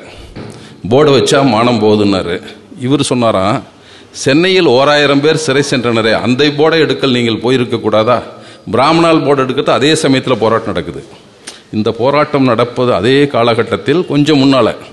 அஞ்சு அஞ்சு ஐம்பத்தேழில் தொடங்கி ஐம்பத்தெட்டு வரைக்கும் போராட்டம் நடக்குது. ஆயிரத்தி தினம் மூணு பேர் ரெண்டு பேர் தான் போகிறது அந்த ஹோட்டலில் சாப்பிடாத பிராமணால்னு சொல்லி நம்மளாம் அவமானப்படுத்துகிறான் சாப்பிடாதன்னு சொல்கிறது அவ்வளோதான் கடைசியாக அவர் வந்து ஏதோ நாலஞ்சு மாதத்துக்கு பின்னால் தான் அவர் வந்து இறங்கி வந்து நான் ஏற்றுக்கொள்கிறேன் இனிமேல் நான் பண்ண மாட்டேன்னு. அதை மாற்றி பிராமணால் எடுத்துடுறாரு. ஐடியல் ஹோட்டல் முரளி முதல்ல முரளி பிராமணால் கஃபே என்று இருக்கிறது. அதை வந்து மாற்றி முரளி ஐடியல் ஹோட்டல் என்று பெயரை மாற்றுகிறார். அதற்கு பின்னால். அப்போது பல பேர் அதற்கு அப்போது தமிழ் அறிஞர் கி. ராமலிங்கனார்னு கேள்விப்பட்டிருப்பீங்க. ஆட்சி மொழி காவலர் என்று சொல்லுவார்கள். ஆட்சி நிர்வாக சொற்கள்லாம் அவர் தான் தமிழ் சொற்களாக மாற்றியவர். அவர் கூட அப்போ சொன்னார் பிராமணால் கிளப் என்று வைத்திருக்கிறான் பிராமணால் ஓட்டல் என்று வைத்திருக்கிறான். கிளப்பு என்றாலும் ஓட்டல் என்றாலும் துரத்தி விடு என்றுதான் பொருள். எனவே அவர்களை துரத்தித்தான் ஆக வேண்டும் போல் இருக்குதுன்னு அவர் அரசு அதிகாரியாக இருந்து பேசுகிறார் அவர். அந்த சமயத்தில் பேசினார் அதற்கு ஒரு பிரச்சனையாச்சு அப்போ. இப்படிப்பட்ட பல எதிர்ப்பு தையலகம் எல்லாத்தையும் செய்கிறாங்க அப்போ வந்து ஹிந்துவில் ஒருத்தன் லெட்டர் எழுதுகிறான் இந்த மாதிரி செஞ்ச உடனே ஒரு பார்ப்பான் அந்த நிகழ்ச்சி எல்லாம் சிலவற்றை சொன்னால் தான் அந்த சூழல் புரியும். இங்கிலீஷ் ஹிந்துவில் பதினேழு பன்னெண்டு ஐம்பத்தாறில் லெட்டர்ஸ் டு எடிட்டரில் எழுதுகிறான் இன்று மன்னர்கள் மறைந்து விட்டதனால் அன்று இருந்த நிலையில் அந்தஸ்தில் இன்று பார்ப்பனர்கள் இல்லாத போதும். அவன் பிராமின்ஸ் தான் எழுதியிருப்பான். தமிழில் நம்மால் பாப்பான்னு மொழிபெயர்க்கிறார். பார்ப்பனர்கள் இல்லாது போனாலும் இந்து மதம் நிலைத்திருக்கும் வரையில் இந்து கோயில்கள் நிலைத்திருக்கும் வரையில் இந்து கோயில்கள் வணங்கப்படும் வரையில் இந்து தர்மம் நாட்டில் பரவி வரும் வரையில் பார்ப்பன சமூகம் நிலைத்திருக்கும் என்று நாராயணசாமி ஐயர் தியாகராய நகர் சென்னைன்னு போட்டு ஹிந்து இதுக்கு லெட்டர் எழுதுறாரு. அதை எடுத்து விடுதலையில் போடுறாங்க. ஐயர் இவ்வளோ ஜ உரிமையாக இருக்கிறாரு. இந்து மதம் தான் நம்மை காப்பாற்றும் நினைக்கிறான். நாம் இந்து மதத்தை ஒழிக்க வேண்டும் என்று கருதுகிறோம். எப்போது அதை செய்ய போகிறோம் எவ்வளவு விரைவில் அதை ஒழிக்கிறோமோ? அதை ஒழிப்பதென்றால் மதத்தை ஒழிக்கிறதுனா என்ன ஒழிப்பது? மதத்தின் சாஸ்திரங்களுக்கு அம்பேத்கர் சொன்னார் அல்லவா? மதத்தின் சாஸ்திரங்களுக்குள்ள அதிகாரங்களை நாம் தகர்க்க வேண்டும் என்றார். தி அத்தாரிட்டி ஆஃப் சாஸ்திராஸ் என்று தான் சொன்னார். அதை உடைக்க வேண்டும். அதேபோல் இந்த மதத்தின் மீது அந்த வேதங்களின் மீது வைத்திருக்கிற நம்பிக்கையை உடைக்க வேண்டும் என்பது தான் மதம் ஒழிக்கிறது என்ன? அதை நம்பித்தானே பல பேர் இருக்கிறாங்க. இப்போ நம்ம கோயிலில் போகிறோம் வணங்க போகிறார்கள். அங்கே நில்லுன்னு வேலையோ ஒன்றும் கிடையாது. இவரே போய் நின்றுக்கிறார்கள் அந்த இடத்துல. அவங்க யாரும் ஒன்றும் சொல்ல போகிறதில்ல ஒருவேளை உள்ளே போனால் கூட ஐயருக்கு வா இங்கே கவனிப்பாரா இல்லையா தெரியாது. ஆனால் நாம போய் நின்றுக்கிறோம் நம்முடைய மூளையில் இருக்கிற அந்த சாஸ்திரத்தை பற்றிய புரிதல் நம் படிச்சிருக்க மாட்டோம். ஆனால் யாராவது சொல்லி சொல்லி நம் மூளையில் ஏறி இருக்கும். அது உடனே செய்வதைப் போலத்தான் அந்த சாஸ்திரங்கள் அதிகாலம் தகர்க்கப்பட வேண்டும் என்றார். இதுதான் நம்மை சொல்லுகிறது என்று சொல்லி நான் நீண்ட நேரம் பேசிக்கொண்டே இருக்கிறோம். ஏராளமான செய்திகள் இதில் இருந்தாலும் கூட பெரியார் இயக்கம் எடுத்தது என்பது தீண்டாமை கொடுமை நிலவுகிற ஒரு முப்- முப்பத்தி ஒன்றில் ஒன்று எழுதியிருப்பார். தீண்டாமை எனும் விஷயத்தில் இருக்கும் கொடூரத்தையும் கொடூரம் எவ்வளோ கூட மூர்க்கத்தனத்தையும் கொடூரத்தையும் எண்ணி பார்க்கிற போது நாளை பார்த்து கொள்ளலாம். இன்றைக்கு என்ன அவசரம்? என்று ஒரு நாள் கூட ஒத்தி வைக்க என மனம் ஒப்புவதில்லை என்று பெரியார் ஒரு இடத்துல எழுதுறார். அவ்வளோ அக்கிரமமாக இருக்குது எப்படி பண்ணுறானே ஐயா. ஒரு நாள் கூட இதை சகிக்க முடியாது. எப்படி நான் தள்ளி வைக்கிறதே முடியாத விஷயம் இது. தொடர்ந்து இதுக்கான போராட்டங்கள் இயக்கங்கள் பரப்புரைகள் செய்த வண்ணம் இருக்க வேண்டும் என்று சொன்னார். ஆனால் இப்போது நாம் பார்க்கிறோம். அந்த காலகட்டத்தில் ஜாதி சங்கங்கள் இருந்தன. அவை அனைத்தும் தங்கள் ஜாதி மக்கள் வளர்வதற்காக அவங்க உயர்வதற்காக கல்வி பெறுவதற்காக அந்த ஜாதி சங்கங்கள்லாம் இருந்திருக்கு. நம்ம அந்த தீர்மானங்கள்லாம் மாநாட்டு தீர்மானங்கள்லாம் பார்க்கிற போது இப்போ நாடார்கள் மாநாட்டு தீர்மானம் பார்க்குறோம். அவங்க கல்வியை பற்றித்தான் அவர்கள் திரும்ப திரும்ப கல்வி நிறுவனங்களை நிறுவ வேண்டும். அந்த ஊரில் நிறுவனம் இந்த ஊரில் வர வேண்டும் என்று தான் தீர்மானம் போட்டிருக்கிறார். எல்லா ஜாதிகளும். ஆனால் இப்போ அப்படி இல்லை. ஒவ்வொரு ஜாதியும் சில தங்கள் மதத்தில் கொங்கு வேளாளர்கள் தீர்மானம் ஒன்றை நான் படித்தேன். புலவர் குழந்தை அதை எழுதியிருக்கிறார். அவங்க அப்போது இருந்த நிலையில் எழுதுகிறார். கணவனை இழந்த குழந்தை இல்லாத கைம்பெண்களை திருமணம் செய்வதற்கு இந்த சமுதாயம் முன்வரும் அப்படின்னு எழுதுறாங்க. நம்ம அப்போ வந்து குழந்தை இல்லாத பெண்களையாவது குறைஞ்சபட்சம் அந்த அளவுக்கு வருகிறார்கள். இன்னொன்று போடுறாங்க தீர்மானம். கணவனை இழந்த பெண்கள் வெள்ளை கட்டுவது சரியாக இருக்காது. நம்முடைய பழக்கமாக இருக்காது என்று சொல்லிவிட்டு நாம் வேளாண் தொழில் ஈடுபடுவார்கள் புழுதியிலும் சேற்றிலும் பணியாற்றுகிற நமக்கு வெள்ளை எப்படி உகந்த உடையாக இருக்கும்? இப்படி எழுதுகிறாங்க நாம் வண்ண உடைதான் எப்போதோ நம் மீது வெள்ளையை திணித்திருக்கிறார்கள் அல்லது ஏற்றுக்கொண்டிருக்கிறோம். அதை மாற்றியாக வேண்டும்னு ஒரு தீர்மானம் போடுறாங்க. தங்கள் ஜாதியில் இருக்கிற சில பழக்கங்களை மாற்றிக்கொள்ளலாம் திருத்திக் கொள்ளலாம் என்பதாகத்தான் ஜாதி சங்கங்கள்லாம் ஒரு காலத்தில் இருந்திருக்கின்றன. இப்போ எப்படி மாறி போச்சுன்னா இப்போ கள்ளச்சாராயக்காரன்லாம் கல்லூரி உரிமையாளர்களானார்கள். அப்போ கல்வி தந்தைகள்லாம் ஜாதி சங்கம் வச்சுட்டான். ஆளுக்கு ஒன்று இந்த கல்வி தந்தை பச்சமுத்து பரிமையந்தர் ஒரு பாரிவேந்தர் ஜெகத் ரட்சகன் ஏசி சண்முகம் எல்லாம் எடுத்துக்கங்களேன். இந்த கல்வி தந்தைகள் தான் வந்து ஜாதி சங்கம் வச்சு இந்த புலிக்கு பயந்தவங்களாம் என் மேலே படுத்துக்குன்னு சொல்லுவோம்ல. அதுபோல் எனக்கு ஆபத்து வந்தால் நீங்களாம் என்னை பாதுகாத்து கொள்ளுங்கள். என்பதற்காக ஜாதி சங்கம் வைத்துக்கொண்டு அவர்களை செயற்கையாக தூண்டிவிட்டு அவளுடைய ஜாதி உணர்வை கூர்மைப்படுத்தி தங்களை நிலைநிறுத்திக் கொள்ளுகிற ஜாதி சங்க தலைவர்கள் இருக்கிற போது இன்னும் நமக்கான பணி ஏராளம் இருக்கிறது. அதில் அக்கறையோடு நாம் கலந்து கொள்ள வேண்டும். அக்கறையோடு கலந்து கொள்வோரை ஊக்குவிக்க வேண்டும் என்று கூறி விடைபெறுகிறேன். நன்றி வணக்கம். இன்னும் பல கருத்துக்கள் கவிதைகள் கண்ணோட்டங்கள் என அனைத்தையும் கேட்க ஏன் ஒலி பாட்காஸ்டை சப்ஸ்கிரைப் செய்யுங்கள். நன்றி.